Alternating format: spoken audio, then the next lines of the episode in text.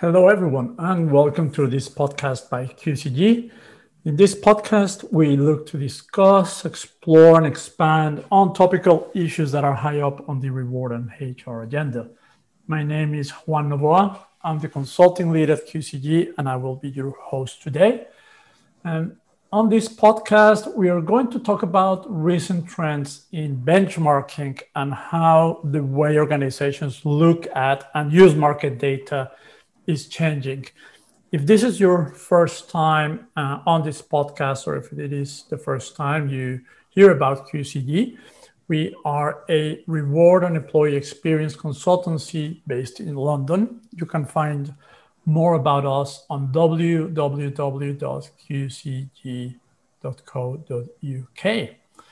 So let's get started.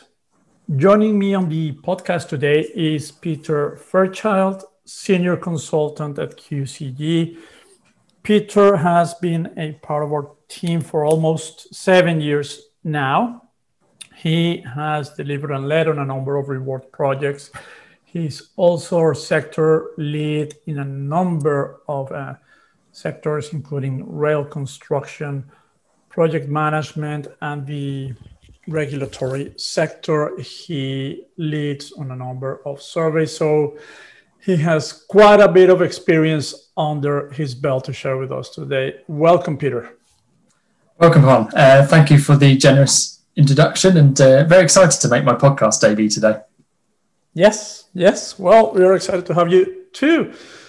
So let's let's jump right into it because see, we we know benchmarking is part and parcel of work in reward we know, especially in the second half of the year, many of our clients are looking at data to prepare for their pay review. Throughout the year, they look at data to inform different pay and, other reward decisions. Um, and let's face it, benchmarking is not typically your, your big topic of conversation, but things things are a bit different now. So why why don't you get the ball rolling by telling us what's what's happening what are you seeing what's what's different this time around? Well the first thing i think um, that, that i'm seeing in particular is the demand for data uh, is, is definitely out there. So uh, i've seen it more i guess acutely in the, in the sector surveys that i run. Um, a number of different organizations have indicated they're not quite sure exactly what the market's doing at the moment. They're not quite sure how best to approach things, uh, and that they're really keen sooner rather than later as well. Um, most of our, our sector survey timings are kind of towards the autumn, end of summer, beginning of autumn, but there's a kind of you know tipping point I think in terms of people are going back into the office. Um, fingers crossed as of June the 21st. Suddenly, organisations are thinking, well, well, what's happening right now? What's the market done so far up until this point, and and, and what's going to change? Um, so I think I think the demand at the moment is, is, is definitely there in terms of um, many different areas of the reward package. So um, not just base salary, but but other parts of that, which I, I know we'll touch on uh, in due course. Okay, and and it is very interesting because in times of uncertainty, it's almost uh, a bit of a paradox because in times of uncertainty clients tend to to want to know what others are doing but if everyone's on the same boat and what, what are they benchmarking to? And, and we know from a number of uh, networking forums that we facilitate those are good spaces for people to talk through their thinking where they are. Um, and to some degree actually that that helps people start putting some uh, stakes in the ground. Uh, obviously with the pandemic, uh, a lot of people are interested to know what how that's impacting market data in general and other areas that people benchmark. So from that point of view, what what are the main things that you're seeing from the pandemic that are impacting on elements of the remuneration package that people benchmark? What are the key things to look out for or, and to watch out watch out for as well? Well, the first thing to, to say really is that it's wrapped into the you know, what am I seeing at the moment is also, I think there's a timing point here in terms of, so last year, obviously, when the pandemic hit, um, you know, organizations and employees took a step back from the kind of pay and, and, and bonus cycles and, you know, concentrated more on the well-being, the ways of working aspects and sort of getting through. Um, I think now that, you know, the, the hopefully the pandemic is, is coming to a close, um, if that's not too optimistic way of saying it, I think now employees are kind of there's a bit more demand from them as well, and they have a lot of uh, information at their fingertips. Um, in preparation for this podcast, I was thinking of what's changed since I first joined QCG, and, and one of the things I used to do to benchmark was literally go off into the office cupboard, uh, have a look at uh, the various sources via textbook that we used to describe to almost. Uh, whereas these days, employees have information at their fingertips. You know, not just uh, job adverts you know, from various different sources and, and obviously typically picking one that, that pays well. Uh, but also things like the, the rise of crowdsourcing information, such as uh, you know Glassdoor and, and, and, other sources like that, means that employees have, you know, that that I guess look to the external market, coupled with generally more of a view on internal pay rates as well for comparable roles, means that the sort of demand is there, not just from the organisation point of view, uh, but also from the employee point of view and that brings me on to the first real sort of point I want to make, which is um, that it, it, it's it's absolutely crucial for for HR and, and reward in particular to really kind of set the the boundaries and set the scene for benchmarking, uh, even more so now than than ever before. So a couple of years ago, uh, I was talking to a lot of clients, and they were having a real struggle in terms of uh, employees and managers want to benchmark because essentially they want a pay increase. You know, the the they were kind of looking at the outcome first and then going, well, how do I get this this pay increase for this, you know, in demand role or, or you know key key person? It's to go and benchmark. And since then, I think HR and Reward have kind of managed to bridge that gap a bit. They've managed to really, you know, clarify the expectations of, of what benchmarking does and doesn't do. So you know, it's not automatically adjusting uh, pay to a certain point. It's not you know, automatically uh, trying to match other organizations in the market, but it's more about, you know, what kind of evidence basis can we use to provide uh, a reference point?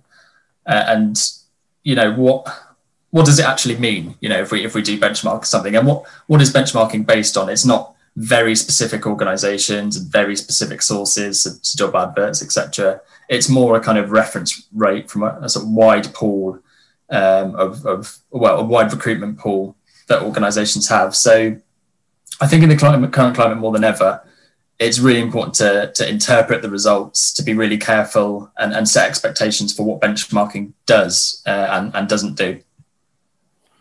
Yeah, that's very interesting. Couple of the points that you mentioned, because it, there does seem to be a sense that people are now more educated about benchmarking and that organizations are paying more attention to educating people about what benchmarking is. I mean, we often have the classic conversation a benchmark is not a target, is a reference, and you need to be careful with not position benchmarks as something that you commit to match. Again, it's just part of a wider conversation. And there's, we talked about demand as well in terms of, I think that also reflects this greater appetite for transparency and, and fairness, and, and, with that, data comes into the equation. Um, we get a bit more into the detail now of the impact of COVID on, on pay and benchmarking, one of the things that, that we've discussed within the team has actually been how what's going to happen to survey results. And you could find yourself in situations where due to redundancies, restructuring, furlough, or a number of events, there could be quite a bit of distortion on the pay levels that surveys uh, report, which may may be an accurate representation of the market, but also depending on how you use data, that, that could create some challenges. So what's what's your view on that, and, and what would you recommend people do in order to manage those risks?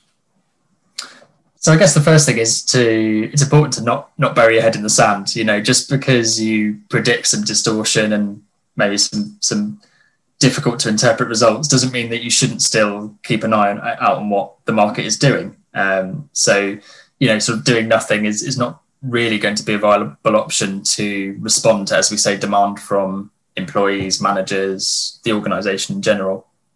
The second thing really is trying to understand, you know, how how do we actually know that benchmarking is reflecting real pay movements? So, you know, it, I mean, it's going to be fascinating for myself as well as as lead of the the different sector surveys um, with the publication to come. It's going to be fascinating to see what the market movements are, uh, and the way we really sort of get to the bottom of that is, uh, and I think what's what's more important now more than ever uh, is to analyze the kind of match sample, same incumbent salary movements to really see a what the true picture, what what you know, what the most accurate assessment of pay movements are, uh, and b in which kind of pockets of specialisms or seniority uh, are those going to be as well, and that's something we're going to be asking clients about, and, and has become more and more relevant looking at it from one angle, which is the angle of pay budgets.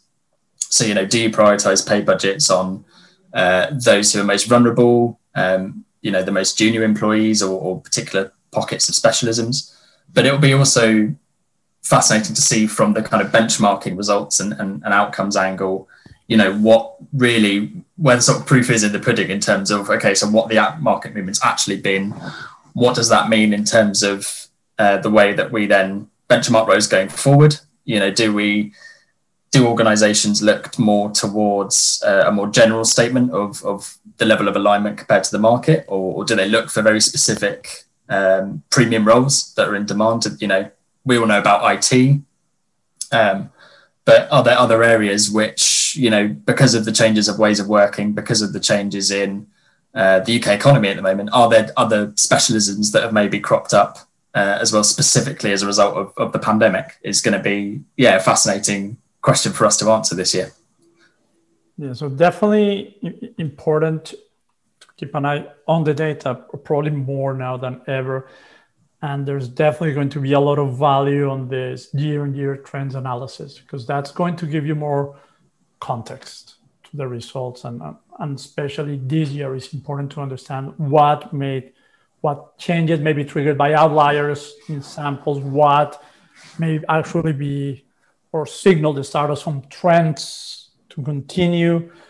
So this is when a having quality data and also having some analysis behind it, not just the quartiles, the medians, but also some year-on-year trends can really help you out.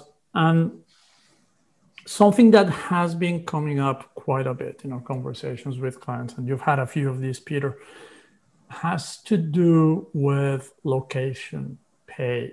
Uh, usually, with a lot of office based workers working remotely, many organizations moving to some sort of hybrid models or fully remote working, even in some cases. There is a big question around okay, what does that mean to location pay us? As we know, London typically commands a little bit of a premium. Is normally actually we've we've seen it being built into salaries. Some organizations still pay a separate allowance, uh, and even though if you look at the past five to ten years, that the gap has been little by little reducing. It's still clearly a premium in London and other locations.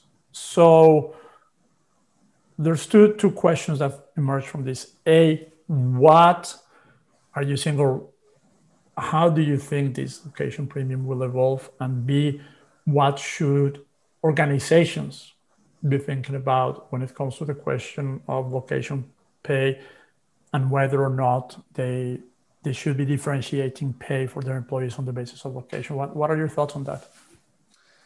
So it's a very difficult question to answer. I'll give it a good go. it's on, I've been asked about it an awful lot in the past year. Um, and I think organizations are at the point where they're at the moment trying to gather some data on uh, A, what others are doing. So, um, inverted commas, benchmarking, you know, what, what, what they're seeing others do in the market. Um, and B, also the kind of economic data as part of that. And there was some there was different pressures depending on which sectors you look at. Um, so, for example, and, and, these are relevant to the the sectors that I lead on.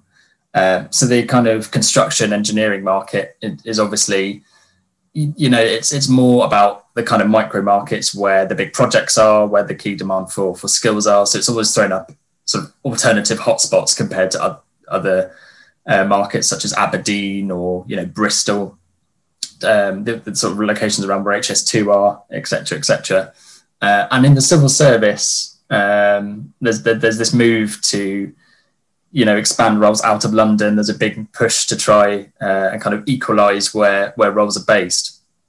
So from that point of view, that kind of I suppose theoretical point of view, coupled with you know a large proportion of the workforce is working from home at the moment one prediction could be uh, that you know the the regional premium will end up reducing, but it, it's it's not as com- you know it's not as straightforward as that. There's lots of different uh, factors that that we can look at, and you know, Juan, both you and I have looked at and, and debated over the past year or so.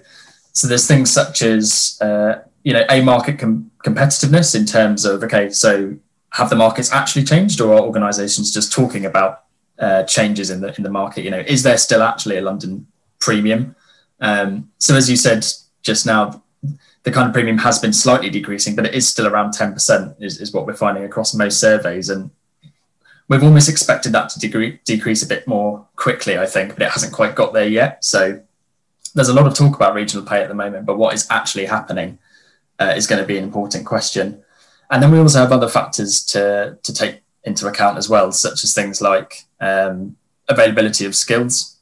So in some areas which you'd uh, expect to have, uh, you know, pay below that of London levels, but because there's such a, a, lack of skills in the area, then that might actually push up the, you know, the the rates for the skills in the area. Uh, also, house prices, um, something to, to look at as well is, is, actual kind of cost of living and actual mortgage payments and, and house prices. Lots of bold predictions that uh, the housing market for London might slow over the next couple of years, and everywhere else may increase as the as the economy looks to recover. But I think the kind of way to to get through this is to kind of go back to your your principles and how you manage regional pay. So really, you know, you don't have to make sweeping changes right now. That's kind of not really what I'm saying, but it's more to to take that step back and have a look. Okay, so why up until now have we had regional differences in pay if if we have as an organisation? what have they been based on? Are those factors still appropriate?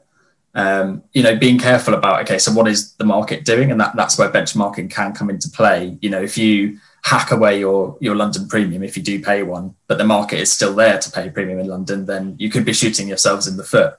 Um, but it's important to kind of look internally, I think, at, at the moment, and, and, just really understand, you know, your the workforce that you have, the the way that your organization works if if a lot of work can be done remotely then you know what does that say for the kind of internal equity the kind of fairness piece across different locations. So it's a kind of combination of not shooting yourself in the foot uh, by changing too quickly uh, in terms of what the market's doing but also having the opportunity now to really throw regional pay differences up in the air and, and really test if they are valid or not i think.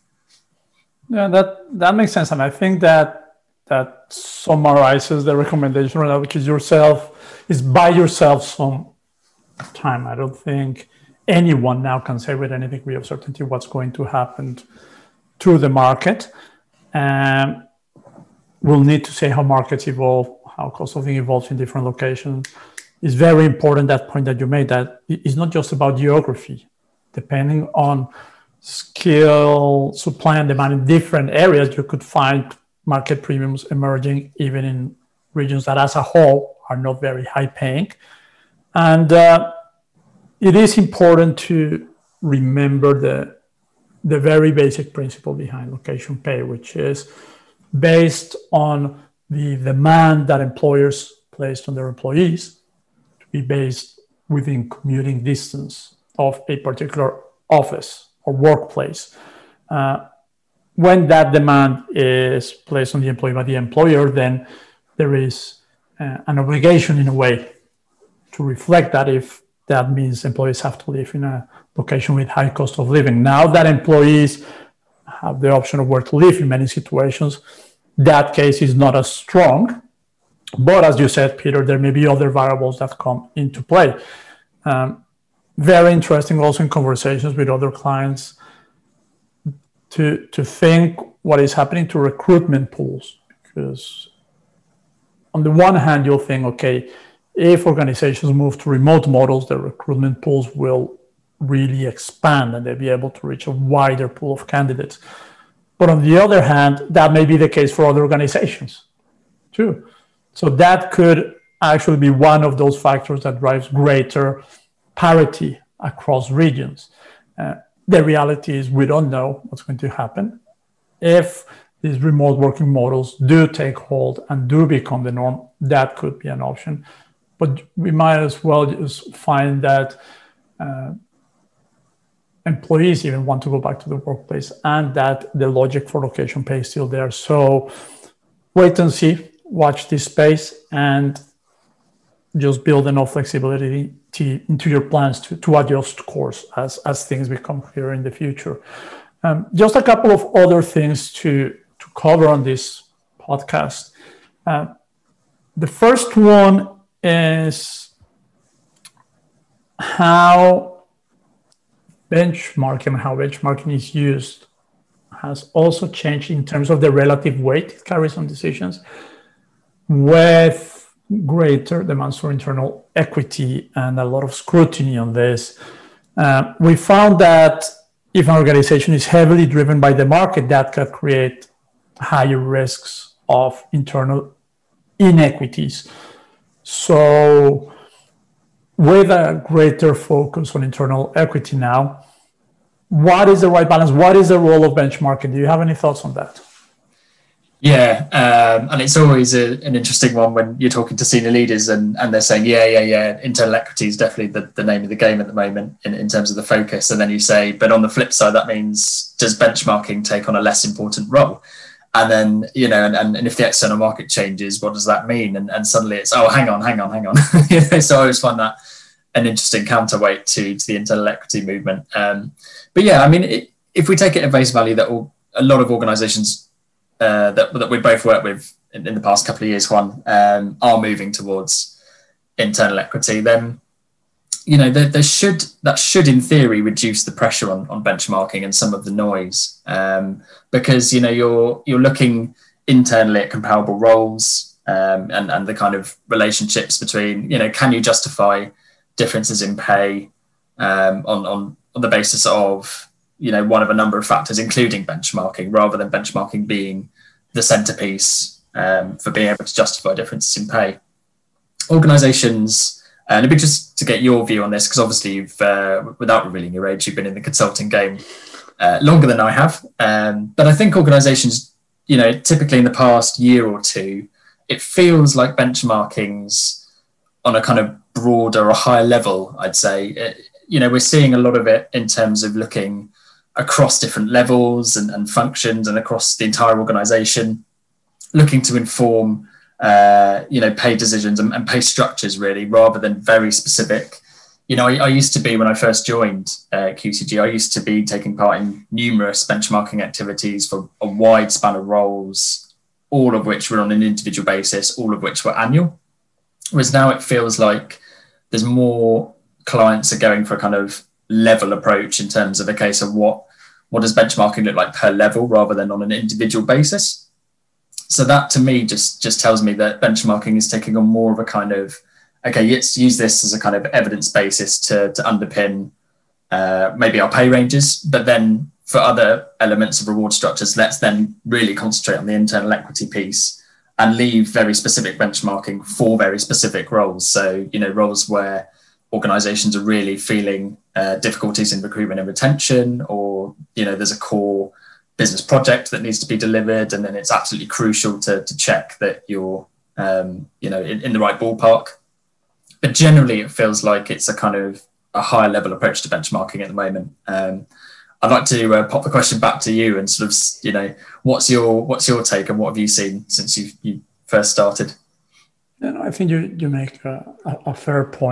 And we have experienced it at QCG and have seen it before. I, I do think benchmarking is taking now on a more strategic level rather than tactical.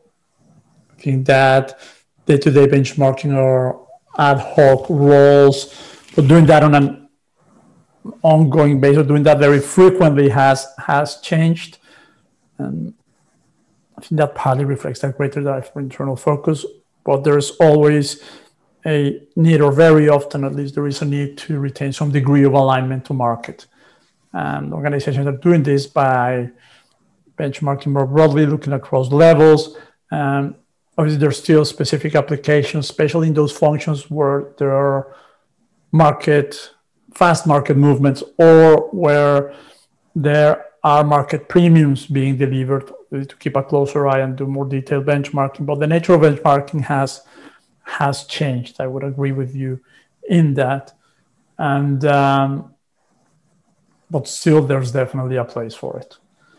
And and I think that takes us nicely to the last part of this conversation, uh, which builds on this theme of benchmarking being more strategic now, and and actually looks at how benchmarking is changing in terms of the, the scope. So historically, it's been really heavily focused on base salary. Um, but now organizations and employees are more attuned to the overall employee value proposition. So your competitive position on base salary on its own right is not telling the whole story and organizations are thinking more broadly about okay what does that represent in the wider context of my employee deal? Uh, does that resonate with what you're seeing with what you're hearing from clients? Yeah completely agree completely agree. So I, I mean typically it used to be you know we used to conduct base salary benchmarking and upfront with clients sort of say but you know what about the total total picture? And it was yeah okay that's that's more of a point in the interpretation. But I think the kind of total remuneration, wider employee deal, value proposition, whatever whatever you want to call it, those kind of intangible aspects of working for organization have now come more towards the forefront in terms of I actually want, you know, clients actually want the evidence and and the data out there to then inform uh, decisions around, you know, the, the the broader employee life cycle. So they've moved from, you know, yeah, here's the base salary results, off you go. And by the way, you should take these in in the context of the broader value proposition, the total cash picture, etc., etc. Now it's you know what what is that part up front, and then let's interpret the the wider EVP, the wider total remuneration picture, and then you know understand what these results mean for the for the next reward decision that, that comes up. I think they they've definitely moved um, in that respect. And and finally, I, in terms of my consulting with clients. It used to be um, up until recently, you know, we, we we do the benchmarking. Obviously, we provide some interpretation of data as part of the course, uh, but that was it. And, you know, clients would typically go away, and, and that'd be that. Whereas now, I think there's a lot more questions in terms of so how do we interpret? You know, how do we interpret this? How do we use this in practice? Uh, you know, I've been asked case studies by by clients. So, an employee's come back and said this, that, and the other you know, what does that mean in terms of the wider pay structure? So I just think that shows you that the importance of the interpretation of data in, in these uncertain times and you know trusting your your sources of, of, benchmarking otherwise the the business or employees or managers you know those on the front line just won't trust the outcomes so i think that kind of quite neatly brings us all the way back around back to the point of of the importance of interpretation of data good and i think that wraps it up very nicely. So, a couple of big messages coming out from this uh, are first, benchmarking, the nature scope of benchmarking definitely changing. Uh, second, there's still a need and a, and a demand for market data. Um, a third is, is not so tactical now. It's more important to look at the data more strategically in terms of the current context, the prevailing uncertainty, what the results mean in the context of the wider employee value proposition and so on. So there you go. Just when you think that benchmarking won't give you much to talk about, you get a full podcast of it. And, and, and you could probably stay here a while longer, but we won't do that. Um, so thank you so much, Peter, for joining. It was really helpful to hear your experiences and your views on what's happening. Pleasure. It was uh, great to be here. I look, look forward to the next one. Hope you enjoyed your podcast debut. And to everyone who's listening, thank you also. We hope you enjoyed the podcast. Uh, we hope you join us for future podcasts. In the meantime, uh, keep an eye on the articles that we publish and other information that we have on our website, www.qcg.co.uk. Uh, goes without saying if you need help with benchmarking or if you just want to use us as a sounding board for your plans or your ideas, we're always happy to have the conversation.